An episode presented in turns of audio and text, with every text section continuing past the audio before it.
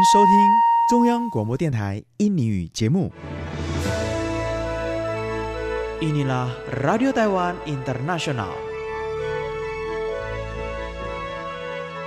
Sekarang ikutilah siaran dari Radio Taiwan Internasional, program Bahasa Indonesia.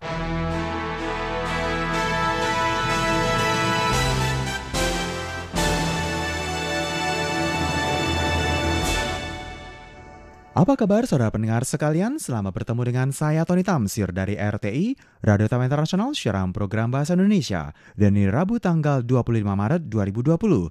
Acara di hari ini pertama-tama akan kami awali dengan Warta Berita. Kemudian akan dilanjutkan dengan baca buku bersama Maria Sukamto. Pertemuan kita pada hari ini akan ditutup dengan Lacak Hobi bersama Ipung Sandra. Kini ikutilah Warta Berita. Para pendengar sekalian, terlebih dahulu akan saya sampaikan pokok-pokok berita. Penambahan baru 19 kasus dari luar negeri, total 235 kasus di Taiwan. Pilot China Airlines terinfeksi COVID-19. Wamen Transportasi mengatakan telah minta China Airlines segera menutupi celah pencegahan epidemi. SA mengatakan semangat bertempur di Olimpiade tidak berubah meskipun kegiatan diundur. Berita selengkapnya, Pusat Komando Epidemi Sentral atau CECC pada hari Rabu tanggal 25 Maret mengumumkan penambahan baru 19 kasus COVID-19 yang terdiri dari 7 laki-laki dan 12 perempuan berusia antara 10 hingga 60 tahun lebih. Masuk ke Taiwan antara tanggal 12 hingga 22 Maret. Gejala penyakit timbul antara tanggal 15 hingga 23 Maret. Memiliki riwayat perjalanan ke Inggris, Amerika Serikat, Mesir, Belanda, Prancis, Belgia, Turki, Thailand, dan lainnya. Pusat Komando Epidemi Sentral atau CECC menyampaikan empat orang dari kasus ke-222 hingga ke-225 adalah teman satu sekolah di Inggris dengan kasus ke-152. Untuk itu, diambil kesimpulan ini sebagai penularan komunitas sekolah. Sedangkan kasus ke-226 adalah peserta rombongan tur ke Mesir yang timbul gejala pada masa isolasi rumah. Setelah diperiksa laboratorium hari ini dikonfirmasi terinfeksi. Dari rombongan tur ke Mesir ini sudah ada 10 orang yang terdiagnosis. Data statistik dari CCC hingga tanggal 24 Maret menunjukkan 931 suspek baru virus corona. Saat ini jumlah kumulatif sebesar 26.660 kasus, 235 dikonfirmasikan terinfeksi yang terdiri dari 197 kasus dari luar negeri dan 38 kasus tertular di dalam negeri. Dua di antara kasus tersebut meninggal dunia, sedangkan 29 kasus sudah dibebaskan dari karantina. Selebihnya dalam kondisi stabil menanti dibebaskan dari karantina. Terus merebak luasnya pandemi COVID-19 membuat hampir seluruh penerbangan internasional dihentikan. Hanya tertinggal penerbangan kargo yang masih beroperasi untuk mengantar jemput barang-barang yang bersifat darurat ke setiap negara. Namun tim pilot pesawat kargo Boeing 747 milik perusahaan penerbangan China Airlines terdengar kabar ada dua rekan kerja satu pesawat terinfeksi satu sama lain hanya selang tiga hari, yaitu tanggal 20 dan 23 Maret.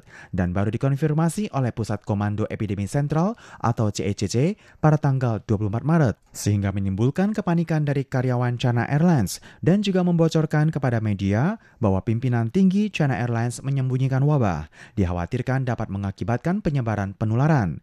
Wakil Menteri Transportasi Wang Kuo-chai pada hari Rabu tanggal 25 Maret dalam rapat Yuan Legislatif ketika diinterpelasi menyampaikan pesawat kargo juga memiliki prosedur persiapan, akan ada pintu keluar masuk khusus dan langsung ke hotel tanpa bisa sembarangan keluar. Kementerian Transportasi juga telah meminta pihak China Airlines untuk memeriksa apakah ada celah yang mengakibatkan kebocoran. Wang Kochai mengatakan, dari pihak kami telah meminta China Airlines untuk mendalaminya. Apa benar dan atas dasar apa ketika kedua orang ini berada di luar stasiun? Mereka harus memberikan laporan atas keraguan ini. Kami tentu juga akan mencari apakah ada tempat yang menyebabkan celah kebocoran. Jika ada, maka akan segera menutupinya. Chairman China Airlines, Xie Shizhen, menekankan penjelasan epidemi harus berdasarkan pusat komando epidemi sentral. China Airlines tidak bisa ikut campur tangan. Selain itu, ia juga mengecam tindakan tidak benar terkait laporan media, pimpinan tinggi China Airlines menutupi wabah.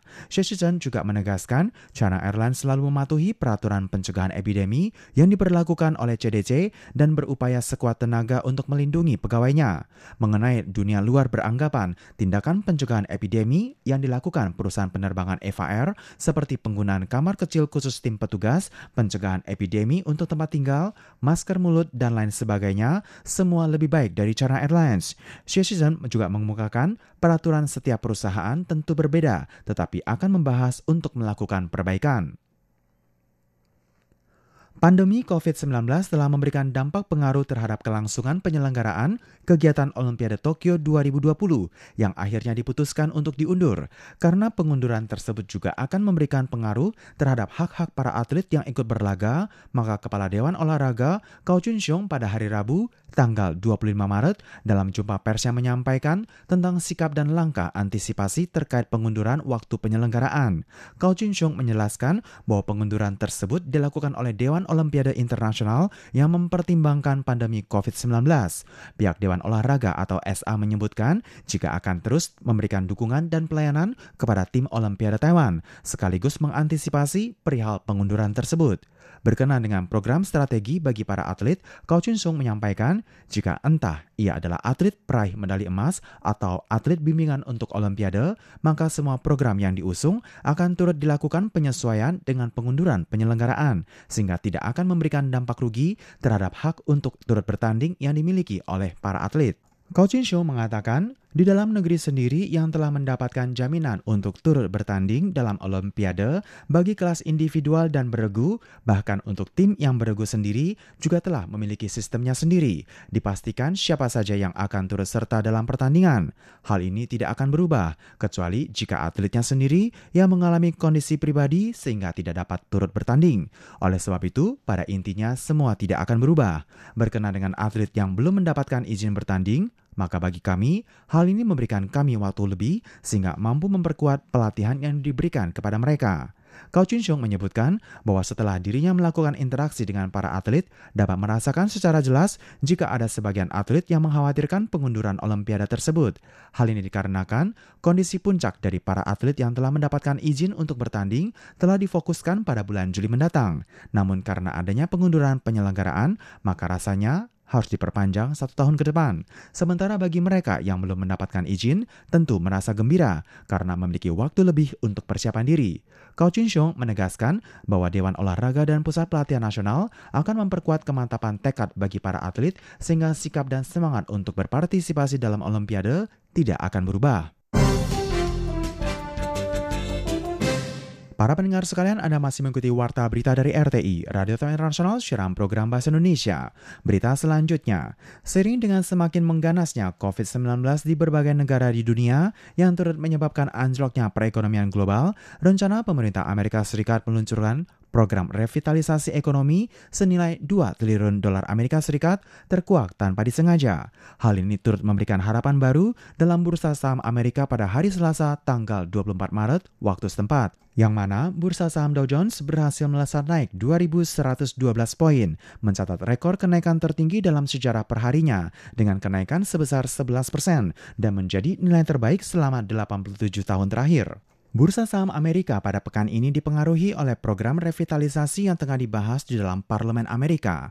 Partai Demokrat bersikeras bahwa kebijakan baru yang diluncurkan haruslah mengedepankan kesejahteraan para karyawan, sehingga kebijakan baru sempat tercekal dua kali dalam rapat di Senat Amerika, yang tentu saja tidak mampu memberikan dampak pengaruh positif terhadap bursa saham Amerika pada tanggal 23 Maret kemarin.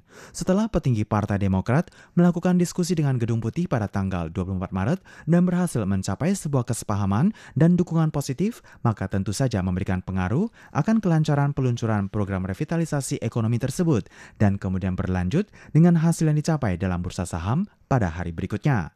Indeks bursa saham Dow Jones pada menit terakhir berhasil naik sebesar 2.112,98 poin, mencatat kenaikan sebesar 11,36 persen dan ditutup pada angka 20.704,91 poin. Bursa saham Standard Poor's 500 juga berhasil melesat naik sebanyak 209,93 poin, naik sebanyak 9,38 persen, dan ditutup pada 2.447,33 poin. Sementara untuk bursa saham bidang teknologi yakni Nasdaq berhasil melesat naik sebanyak 557,18 poin, mencatat kenaikan sebesar 8,12 persen dan ditutup pada angka 7.417,86 poin. Bursa saham Dow Jones sendiri sejak tiga tahun lalu selalu berada pada titik rendah dan berupaya untuk melompat naik ke atas dengan angka bertengger pada nilai 20.000 poin. Selama 13 hari terakhir ini, bursa saham Dow Jones berhasil naik sebanyak 1.985 poin dan menjadi angka kenaikan terbesar sejak tahun 1933. Sementara untuk bursa saham Standard Poor's 500 juga berhasil mencatat angka terbaik sejak Oktober 2008. Demikian halnya dengan Nasdaq yang juga mengalami kenaikan tertinggi selama 13 hari terakhir. Dari 30 jenis bursa saham Dow Jones, tercatat sebanyak 29 jenis bursa saham yang ber berwarna merah pertanda naik. Sementara untuk bursa saham Standard Poor's 500 ada 11 jenis bursa yang juga mengalami kenaikan dengan kenaikan terbaik sebesar 16% antara lain bursa saham jenis perbankan, industri, material, dan usaha publik. Sementara untuk teknologi sendiri berhasil mencatat kenaikan sebesar lebih dari 10%. Bursa perusahaan Chevron yang bergerak dalam usaha minyak berhasil naik sebanyak 22,7% menjadi yang tertinggi dibandingkan dengan yang lainnya. Sementara Bursa American Express dan juga Boeing juga berhasil mencatat kenaikan lebih dari 20%. Perusahaan Apple juga mencatat kenaikan lebih dari 10%, berhasil terlepas dari bayang-bayang keterpurukan 11% yang di dialaminya selama kurun waktu empat hari terakhir. Sementara perusahaan Microsoft berhasil naik sebanyak 9,1 persen, perusahaan Facebook, Google, dan induk perusahaannya, Alphabet, berhasil naik masing-masing di angka 8,7 persen dan 7,2 persen.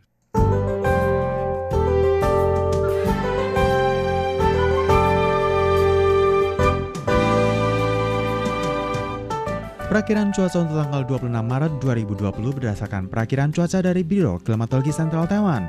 Wilayah utara cerah hingga hujan, curah hujan 10 hingga 30 persen, suhu 20 hingga 30 derajat Celcius. Wilayah tengah cerah curah hujan 10 hingga 20 persen, suhu 20 hingga 32 derajat Celcius. Wilayah timur hujan, curah hujan 30 hingga 50 persen, suhu 21 hingga 30 derajat Celcius. Wilayah selatan cerah curah hujan 0 persen, suhu 22 hingga 32 derajat derajat Celcius dan wilayah luar pulau cerah hingga hujan, curah hujan 0 hingga 30 persen, suhu 16 hingga 29 derajat Celcius.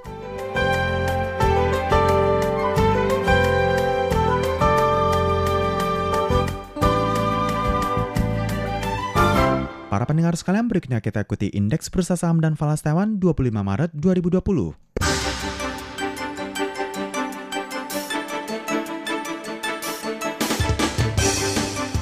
Bursa saham Taiwan pada hari Rabu tanggal 25 Maret 2020 ditutup pada level 9.644,75 poin, naik 359,13 poin dengan jumlah transaksi 183,39 miliar dolar Taiwan.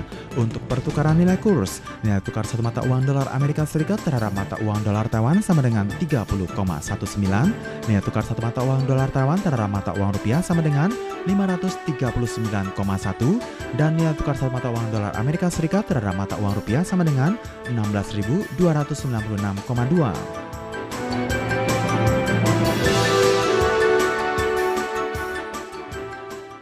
Saudara sekalian, sekian warta berita dari RTI.